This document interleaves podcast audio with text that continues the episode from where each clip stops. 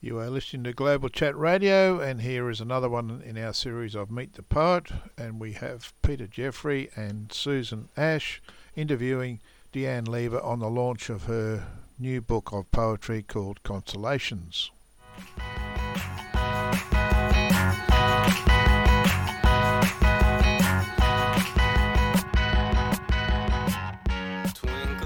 Hi, Deanne. It's nice having you with us, of course. And I'm looking at the launch speeches. Uh, uh you enlisted two people to help you launch your book that grand old man of WA poetry, Andrew Burke, and then Susan Ash, your mentor, PhD supervisor, and friend. Now, Andrew mentions the absence of language in Kinsella's outline of WA poetry. But Andrew is sure that any future anthology will have your book as a keynote. So, in a nutshell, can you tell us what language poetry is? Sure, in a nutshell. Um, so it's an awareness of how language is constructed and it uses ideas like an open text, um, where instead of pointing towards one meaning, there are multiple meanings and multiple ways of accessing the text. And um, so, for example, the use of repetitions and how there can be no real repetition because every time something is repeated, it's in a different moment and in a different context, and so it's rejuvenated. And um, it also looks at things like how the reader constructs the writing and the reader engaging with the process of meaning making and opening up those meeting, meanings. And um, yeah, there's also a focus on the sentence as a unit of meaning. Well, he then goes on to quote A plastic rose and feather duster caressed, a dirty knee angel with the words of a poet stuck in throat. Um, undone, crawling to begin again. Given Andrew's delight in what you wrote, uh, can you uh, trace through that whole passage that he delighted in to show how it came about and what physicality or activity over and above uh, uh, actually composing it uh, might be involved. I think that we all experience the world through our own bodies, and that's the first um, that's the first interpretation that we have, and that language helps to explain um, those experiences and articulate um, our perspective and what's happening in in a physical sense. And um, I think that in writing, for me, um, it's as much affected by what I'm experiencing at any time within my own body, but also psychologically and um, over and above what's happening.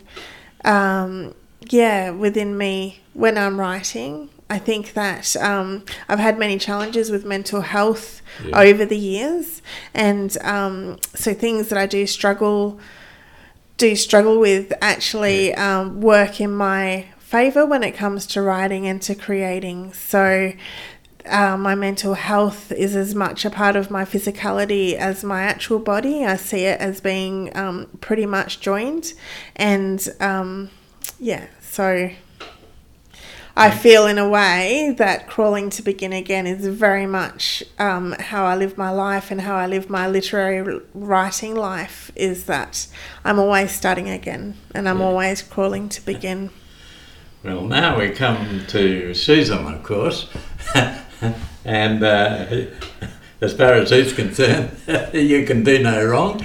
but I want to press it a little bit further she said you have given her more than you uh, uh, than she has given you. But I'm quite sure you feel she gave you something quite remarkable. What? How would you sum that up? Yeah, look, I had the privilege of working with Susan for over 10 years through both of my collections. And um, she's inspiring and she's passionate and she has a wonderful spark of humour. um, she loves language construction, and I implicitly trust all of her views.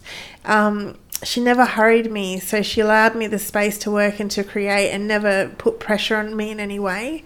And um, she has been a great mentor and a great friend, and she's given me many things. But perhaps it was her guidance when I fell pregnant with my son, Yeah. and as a new mum, which was probably the greatest. Yeah. Does gender have a bearing then on uh, what you write? Would I be able to do what you did? Oh, I'm sure you could. Um, so I think, Yeah. yeah. there is a genuine tension with gender Yeah. in constellations, and some of it comes about because um, of the myths that I was writing about, which were featuring male characters, so Hercules and Orion and Perseus and Zeus, for example. But I do explore the female experience, and Yeah. it's where my understanding comes from. And um, I guess I hold those notions of domesticity, which you know were assigned as female, um, Yes. but have certainly changed and evolved. Yeah. Um, so I know that, like in the past couple of weeks, I've been working two jobs and doing final edits of constellations. Yeah. And my husband did most of the housework. I did squeeze some ironing in, but he did most of it. Yeah. I think that um, constellations has that um, female experience because that is what I understand. But what that actually means Right. is changing.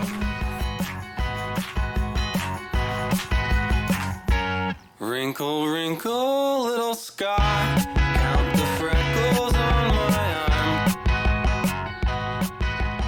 arm. So constellations really came out of my um, love of the sky and astronomy, and um, the concept is that I researched the myths and histories of the 88 constellations as derived by the um, International Astronomical Union. And I wrote um, 88 prose poems around those constellations. And then from those prose poems, I removed some punctuation and some words to create a rejuvenated poem, a different poem completely. And then from those remaining words, uh, made the connections into the actual um, constellation shapes. So, what the constellations look like. Initially, they were um, presented in a box, in a document box, and um, with the idea that a reader would not necessarily start at a beginning and then, you know, reach an end, but would be something they could enjoy spontaneously at any point and, um, yeah, and read in any way that they wanted to. So, um, but I think just with the way things have been the last couple of years and um, with COVID, I'd been thinking of finishing things and completing things, and it felt like a really good time to include constellations as a book.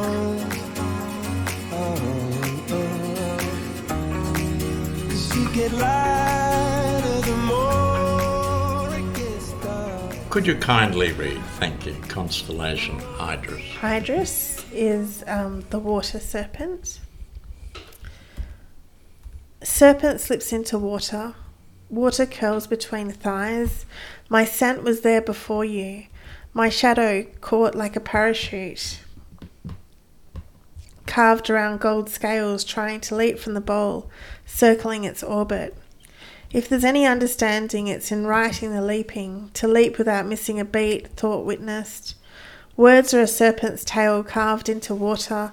Feels like this breathing, this writing, writhing, long curves enticing me to widths and lengths. In the end is the size of letters crumbling in my palm in this, hands upon knees, shedding my first skin, only skin, want to start again, skin slipped into sky, gently, gently in. Clouds catch like a parachute, gently, gently blown. I taste the ti- I trace the tiniest cell, the tiniest mark within me, coax it around my body. It slides, head tails. I flip, I twist, I fly. If I were a serpent with wings, magical things, the snug fit within, I would penetrate clouds, all curled up on the inside, my love. If you came into me, I would be, I would be hands and wings and secrets on lips. If I were this, I would let these little spills, these leaks, these gentle cells divide, divide. If I could swim the distance between his desk and my stockings twisted at the toe. If I could fill these pages as though someone was reading. as though there were a way to end the serpent crawling its rough belly tongue. I used to pretend I wasn't home, took baths in the day, did Pilates in ball gowns, vacuuming my wedding dress, camped at the letterbox waiting for any sign or news or postcard of flying fish, listening for the roller door, squeezing the tea bag, a pinch against silence as the cat licks rodents from her lips. I counted moments in commercials in the mirror. Please come home, please come home. I painted the ways he made meaning on my face. I wanted to be a star, lather myself in Botox and shave buttocks. Small moments captured in pretty scars. His skin, an ancient map driven by an invisible, invisible continuation of feathers dipped in ink, howling in the mind. I imagine you here, and alleyways and broken shoelaces kicking out. I exist in the smallest of cells. I persist in the smallest of exits. A single point of light pushed around my body, or glaciers, or sandy shores, washed up with a billion other bodies, stuck to his feet and dragged through the house. The big bang setting me free from this seed, the serpent softly dancing. Now, the big question for me is that uh, uh, what the poem reminded me of was a poem that I tried to write, and it was uh, quite a long time ago, and uh, it, uh, it was about a serpent, a little um, snake that had fallen in a pool, and uh, I was so fascinated almost to the point of obsession about the way that body coiled in the coil of the scoop.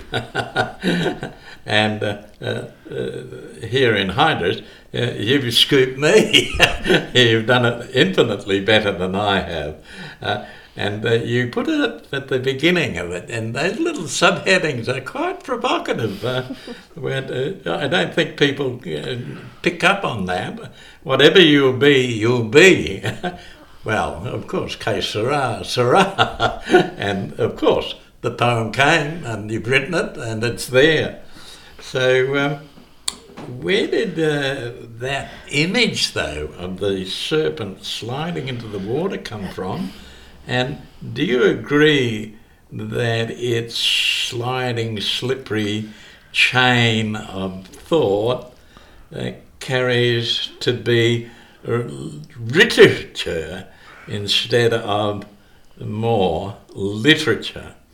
I wonder what Lee, by the way, would mean if uh, we uh, pushed it to one side.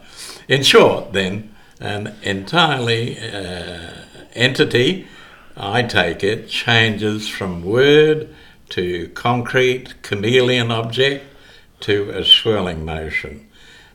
Could you read just the last uh, sentence? And then I'm asking you, in short, are you happy with that as an ending? So the last sentence is the serpent softly dancing. That's right. And I think really the serpent is such a provocative Yes. um, image in literature. You know, we have, of course, the serpent being um, temptation. Right. And, um, but for me, there's something beautiful about a creature that is Yeah. body. It's completely body. It doesn't have limbs. Um, yes. Yeah. And it, um, I think, in a way, is just completely liberated.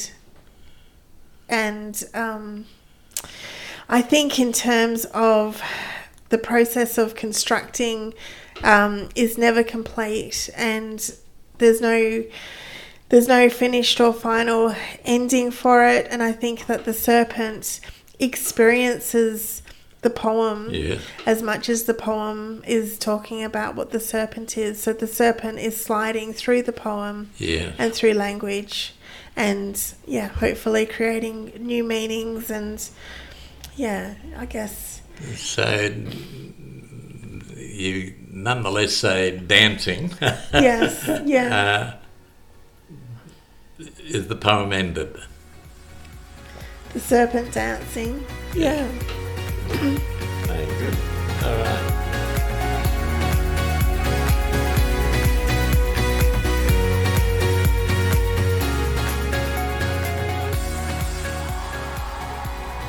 Well, we push on then, uh, shifting onwards and beginning to inspect the, your love of telescopes and microscopes, both yin and yang, that generate a sort of yin and yang, of course, of uh, vision, but even deeper than that. You seem to push beyond seeing, as, maybe seeing feeling. So my question is, can we ever know anyone?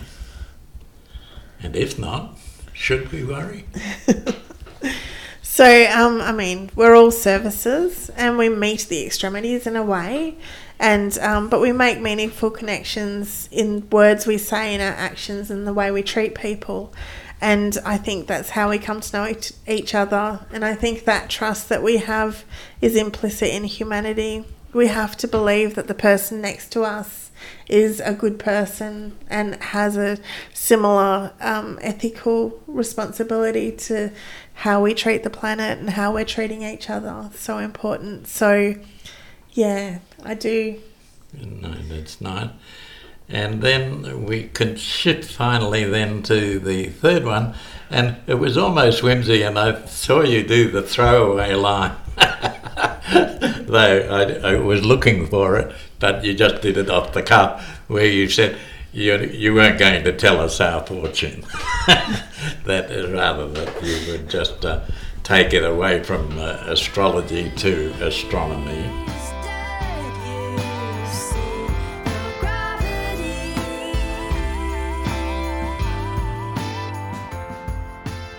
As you were saying before, Peter, so um, there are these these little fragments, these yeah. sentence fragments at the beginning of every constellation. Um, so for Aries, it's threads that bind us, release us, relieve us, we weave us, we leave us. Could you go through that slowly again? yeah. so um, it's threads that bind us, release us, relieve us, we leave us, we weave us. Ah. It's just a little bit of language play and seeing how um, just changing a letter or two um, yeah, transforms. Yeah, no. So I lose where I am, slipping over, skipping over. If this is the point of departure, I may never trace my finger down this page again.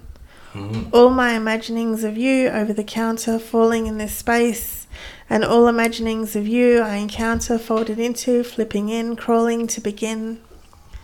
My infant breath inhales yours, passing coins waver, spinning threads of blue and pink, web behind my irises, plait braids in womb curled, my desperation alluring, push out stomach, hand on hip, hold it like a secret between us, try the fit, entwine body and mind, divine, divine. If this is the point of departure, I'll scrawl it in tapestry clouds. I stitch behind eyelids, shadows that linger in a blink. Each word knits one, pearls one, casts off, spinning fleece and thighs astride, severing moments from threads dangling. He says, I love you, even with a child, even with singed edges, scorched from torn from one cast off. Child cries in my eyes, child lies. Pink is for oceans, blue is for sands, yellow is trapped by my sight, slipping threads free falling, miming confusion, patient for change over the counter, me floating on those tapestry clouds, dangling feet over moon craters at midnight, threads splitting, eyes curling, the perfect you I illusion erupts and shifts. I sip daydream bliss, sip my way into this. If this is the point of departure, I imagine we're suns caught in orbital fluttering, our circling ecliptic unfurling. Believe you can fly, then fly. You in the distance holding on, clinging through crimson stings, the umbilical slice, binding secrets between us.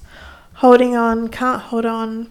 Mm-hmm. Silent shadows drag the water, stalks the pool hard, and I untangle and untie, and I will it fly for you? Will it fly? Mm. Gravity loses grip, pushes my head below the counter, rippling surfaces between us, ends waltzing.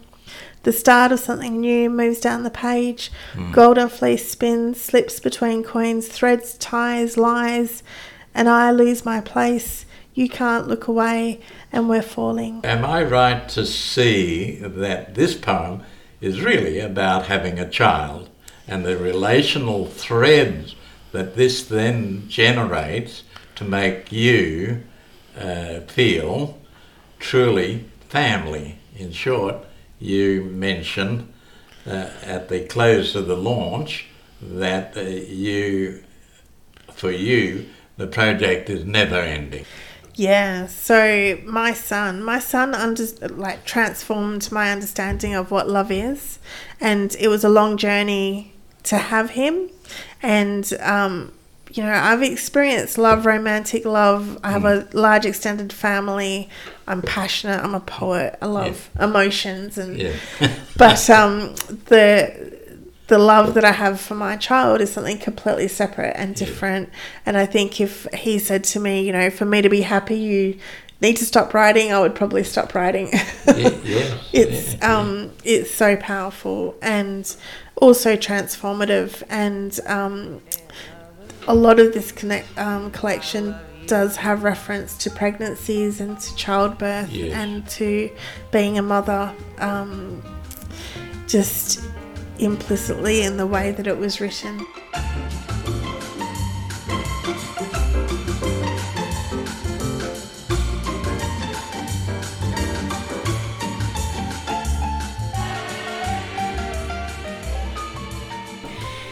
Hello and uh, welcome, Deanne, and thank you so much for being here with us today. Thank you. And congratulations on your beautiful poetry book, Constellations. Thank you. I think it is an enduring, deli- uh, enduring tribute to both your passions of astronomy and poetry. Um, the idea of constellations is so romantic, and poetry about constellations is even more so. And I wish our listeners could see your book uh, of poetry, and you have poems written on a black piece, uh, black pieces of paper with white ink, and that creates such a stunning effect. So, thank you again for such a beautiful poetry book. Uh, the first question that I had for you is what would you say to um, the poetry and astronomy enthusiasts who approach your book? It's a really good question. Um, so when I was researching constellations, I read a lot about astronomy and a lot about poetry, of course. So to the astronomer, I would say that constellations aren't to the degree perfect. The poems as constellations are an abstraction and they're not mathematically aligned. And to the poet, I would say that I don't have any of the big answers to our questions, including what I think is the biggest question, which is where are we? Um, but to the poet, poetry enthusiast, this is a space to play and invent and create connections in language. And the astronomy enthusiast, you may find ways of describing our universe. And when we describe, we invent ways that we can experience. And um, to both, I would say that language is constantly moving and the universe is constantly moving, and we're caught in that movement. Wow, caught in that movement, absolutely. And I think you've captured what the science behind astronomy is, and you've also brought in all the nuances of the language and poetry in it. So fantastic. Um, could you read one of the poems from your collection um, that actually talks to both the astronomer and the poet? Certainly. So the poem um, I'm going to read is Antlia the Air Pump. Um, it's within the Lacaille constellation family, and this group was named after um, objects. So names bloom in flower beds eclipsing our sky. Alphabet setting over nasturtiums, over paving, over constellations, orange, yellow, flaming, rise.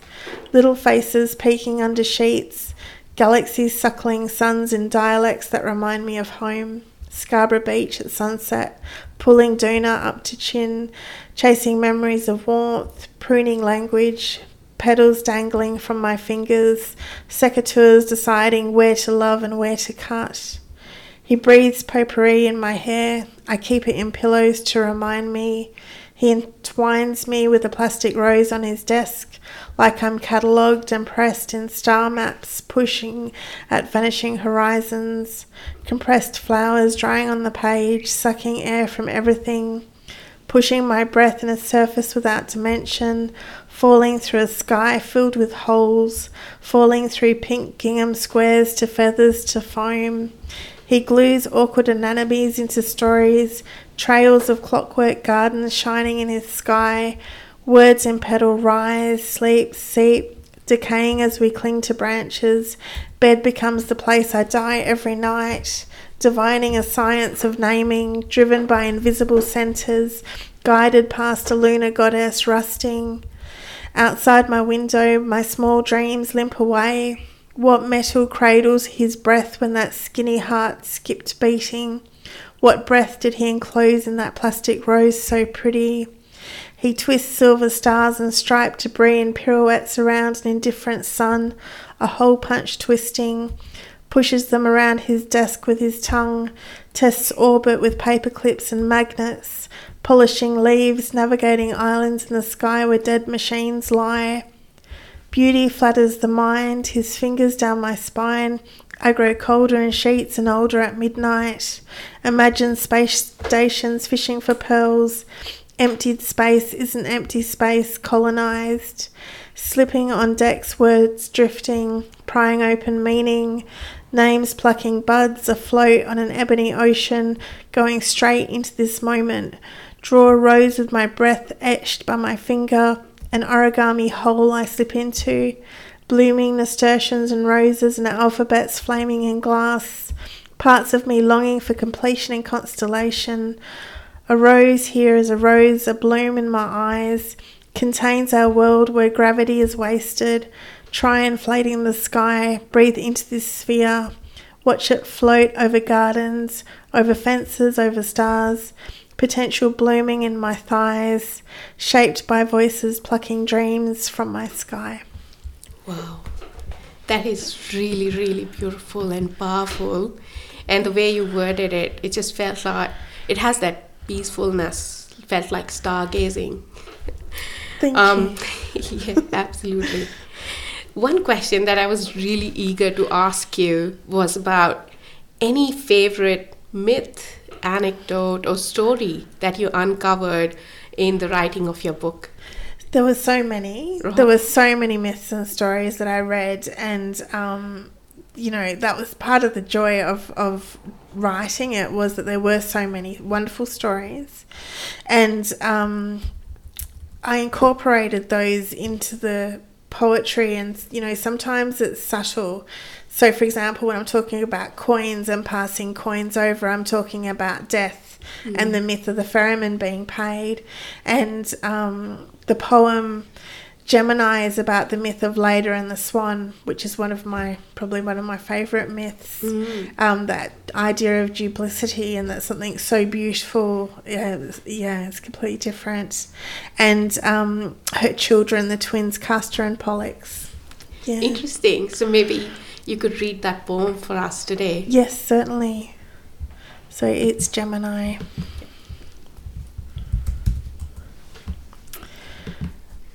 Feathers on sheets collapse the mind like tiny love letters, belly in flight as I blush them aside.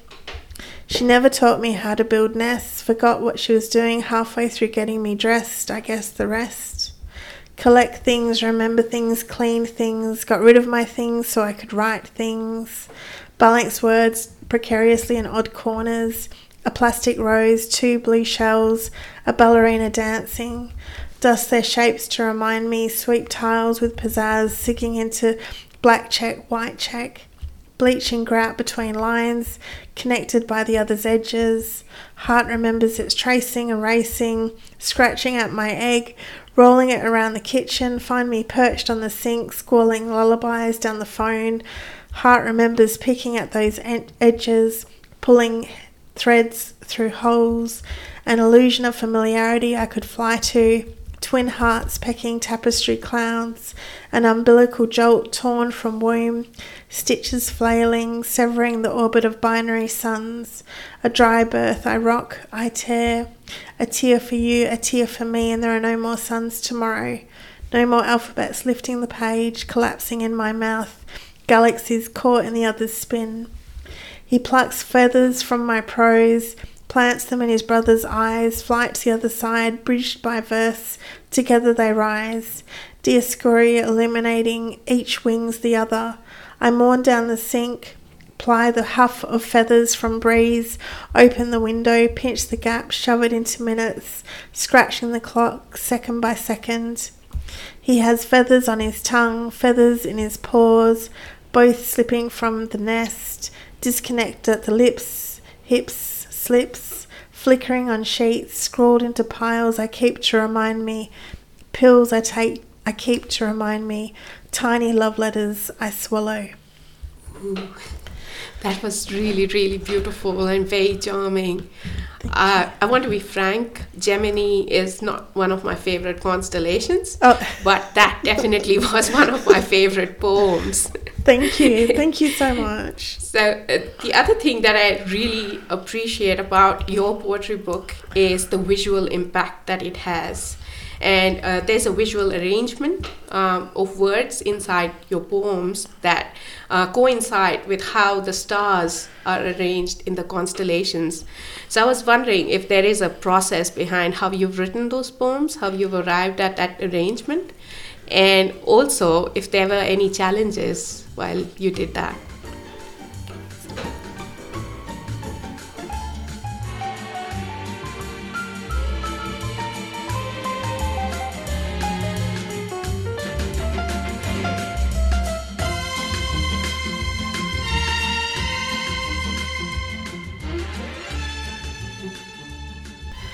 So my process was writing over and over, and um, so you know, starting with the prose poem, which um, was a really really dense poem that I worked on over many many years, and once I'd finished the prose poems, and I could start the second and third poems. But the difficulty that I had is that when I edited the prose poems, which I which I did over and over, those edits meant the second and the third pages changed as well. So that was a difficulty. And the other difficulty I had was to find the constellation shape, which was really, really hard. So in some cases, the constellations had, you know, two or three stars. And um, although it took some time to find, you know, where they sat on the page, it just took a long time. And some constellations have more than 10 stars and they're quite um, complex. And I had to manipulate where they were positioned on the page um, as well as deal with distortion. So you can't just um, place a constellation map over the page and end up with a constellation shape. Um, that just doesn't work. And it's a little bit alike processes in mapping. So the Mercator projection, for example, which is the familiar map of the world that we see, has its land masses distorted. So while it would have been easier to have just overlaid the poems, um, the prose poem space, the space that I was starting with and that I was mapping, um, didn't allow it. So it was actually really hard. Um, when I finished, I bundled my drafts up with twine and I tied them all up and I left them out for the council clean up. I often wonder what someone would think if they undid these piles of um, paper with all these strange lines and words. yeah. I think it would be a fabulous find if someone does find them. That that would be really interesting. So thank you so much again, and I think you've answered all my questions. And your book is a delight. So congratulations again. Thank you so Thank much. Thank you.